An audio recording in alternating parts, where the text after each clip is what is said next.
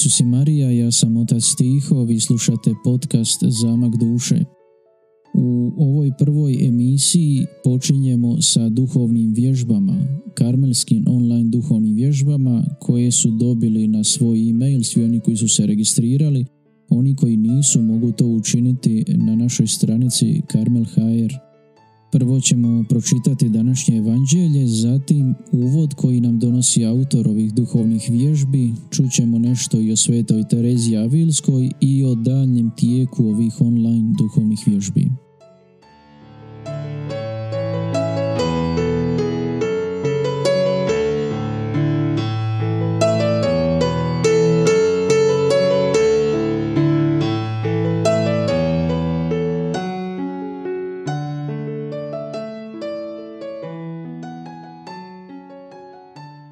Iz Evanđelja po Mateju Pazite da svoje pravednosti ne činite pred ljudima da vas oni vide, inače nema vam plaće u vašeg oca koji je na nebesima. Kada dakle dijeliš milostinju, ne trubi pred sobom, kako to čine u sinagogama i na ulicama licemjeri, da bi ih ljudi hvalili. Zaista kaže vam, primili su svoju plaću. Ti naprotiv, kada daješ milostinju, neka ti ne zna ljevica što čini desnica, da tvoja milostinja bude u skrovitosti i otac tvoj koji vidi u skrovitosti uzvratit će ti. Tako i kad molite, ne budite kao licemjeri. Vole moliti stojeći u sinagogama i na raskrižima ulica da se pokažu ljudima. Zaista, kaže vam, primili su svoju plaću. Ti, naprotiv, kad moliš, uđi u svoju sobu, zatvori vrata i pomoli se svomu ocu koji je u skrovitosti. I otac tvoj koji vidi u skrovitosti, uzvratit će ti. Kad molite, ne blebećite kao pogani, misle da će s mnoštva riječi biti uslišani. Ne nalikujte na njih. Ta zna vaš otac što vam treba i prije nego li ga zaištete. Vi dakle ovako molite. Oče naš koji jesi na nebesima, sveti se ime Tvoje, dođi kraljevstvo Tvoje. Budi volja Tvoja kako na nebu, tako i na zemlji. Kruh naš svagdanji daj nam danas i otpusti nam duge naše, kako i mi otpusti smo dužnicima svojim. I ne uvedi nas u napast, nego izbavi nas od zloga. Doista, ako vi otpustite ljudima njihove prijestupke, otpustit će vama i Otac vaš nebeski.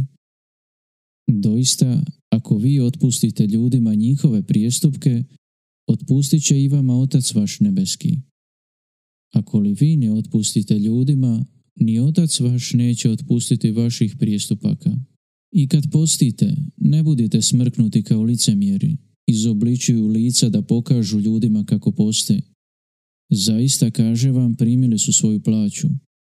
Ti naprotiv kad postiš, pomaži glavu i umi lice da ne zapaze ljudi kako postiš, nego otac tvoj koji je u skrovitosti.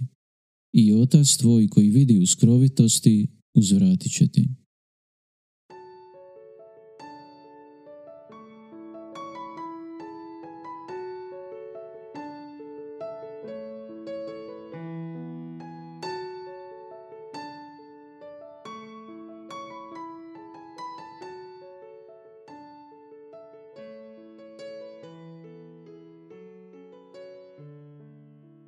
Dajte da date, ne očekujte nagradu, molite Boga u skrovitosti, ne tražite nagradu, voljeti da bi volio, to je tvoja nagrada. Tako nam autor govori o ovome uvodu i kaže da taj tekst nadahnut evanđeljem s početka korizme sa svojim pozivom na skrovitost može postaviti tempo našoj korizmi. Jer zahvaćeni smo, kako kaže, prevladavajućom klimom kontrole, traženja učinkovitosti u svemu, i riskiramo da nam i korizma onda postane pobožna vježba kojom mi sami upravljamo kako mi želimo. No korizma je vrijeme obraćenja, treba je proživjeti prije svega za Boga, a sve ostalo će nam se onda nadodati.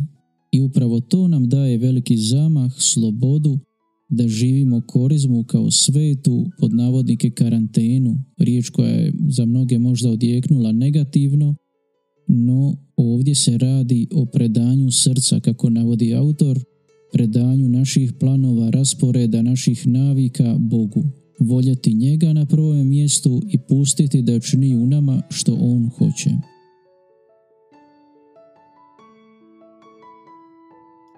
Toliko o uvodu u ovaj prvi tekst koji smo dobili, sada na prvom mjestu autor stavlja životopis svete Terezije Avilske. Terezija je rođena 28. ožujka 1515. godine u bogatoj obitelji u Avili, bila je treće od devetero djece. U dobi od 20 godina usprkos negodovanju svoga oca ušla je u Karmel utjelovljenja, tu otkriva molitvu, ali lomi se iznutra između logike svijeta i poziva da se u potpunosti preda Bogu. To traje nekih 20 godina i tek u 39. godini života doživjela je drugo obraćenje pred likom izmućenoga Krista. Tu je ona duboko iskusila Isusovu ljubav i njezino je srce bilo dotaknuto. Za Tereziju započinje novi život, Boži život u njoj. Terezija je žena uključena u napetosti svoga vremena. Događa se i podjela u crkvi, otkriće Amerike, sumnje inkvizicije na nju i njene spise. No ona prati znakove vremena i traži kako služiti gospodinu sa većom ljubavlju. Vođena duhom svetim 1562. godine osniva novi samostan, usmjeren na molitveni život u službi crkve – bosonoge karmeličanke svetog Josipa u Avili. Tada uzima ime Terezija od Isusa.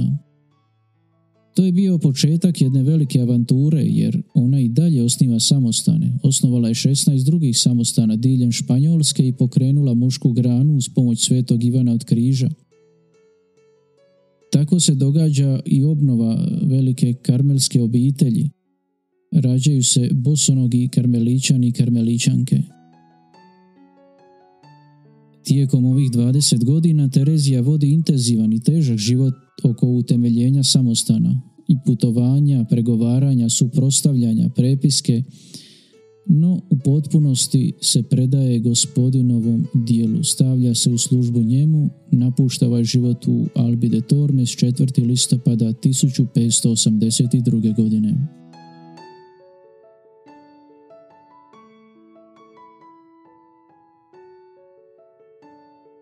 U svojim spisima Moj život, put k savršenosti, zamak duše, osnuci, Terezija nam otkriva svoje duhovno iskustvo molitve koju predstavlja kao prijateljstvo s Isusom. Otvarajući nam nove putove unutrašnjosti duše, blizine s Bogom, ona nam pomaže da u središte svoga života postavimo Isusa Krista – Značajan je njezin ljudski, književni, duhovni utjecaj. Proglašena je svetom 1622. godine, a 1970. bila je prva žena koja je proglašena naučiteljicom crkve. Ove korizmene duhovne vježbe plesće tri niti, kako kaže autor. Tu su nam i nedjeljna evanđelja koja nude bogat strukturiran biblijski put. U ovoj godini B čitanja suzeta iz evanđelja svetog Marka i svetog Ivana. Druga nit je putovanje koje sveta Terezija Avilska prati u svojoj knjizi Odaja ili Zamku duše.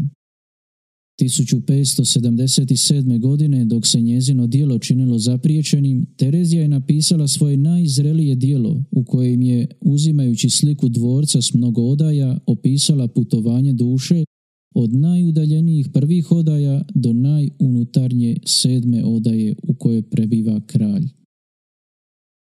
Svaka faza naših korizmenih duhovnih vježbi odnosit će se na jedne odaje, predlažući odlomke kojima će nekima biti razlog oduševljenja, otkrića, dok će druge motivirati da čitaju više, da uzmu knjigu Svete Terezije Zamak duše. Kao što ćete vidjeti tijek hoda iz odaje u odaju i predavanja, presjecat će se uzajamno. Kaže autor da mu je to bilo jedno od velikih otkrića dok se pripremao za ove duhovne vježbe.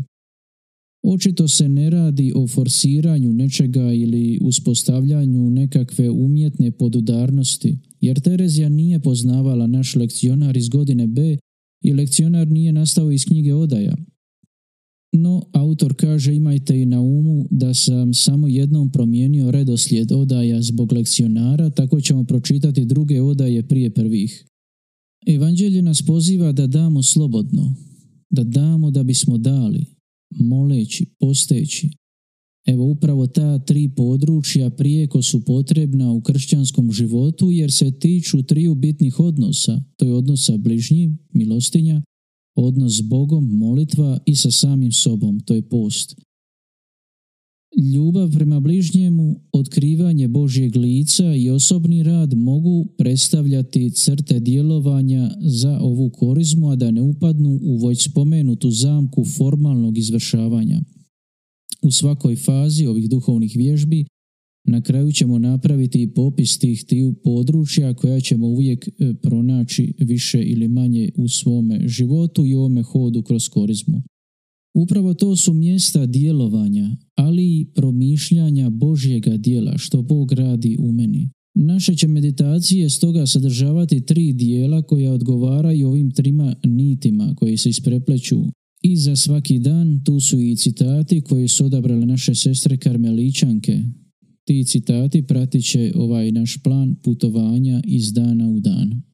I na kraju u trećem dijelu autor govori da pepelnica i ovi dani nakon pepelnice koje nas vode do prve korizme nedjelje, to koja je prva faza našega putovanja, predstavljaju lansirnu rampu ili taksi fazu ako bismo posudili riječnik zračnih luka.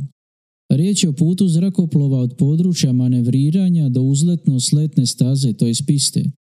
Oni nam skreću pažnju na razne sadržaje za našu korizmu. To su besplatnost, srijeda, dakle danas, sutra razmišljamo o molitvi, u petak o posti i u subotu o dobročinstvu. Želimo vam dobar početak korizme i čujemo se uskoro.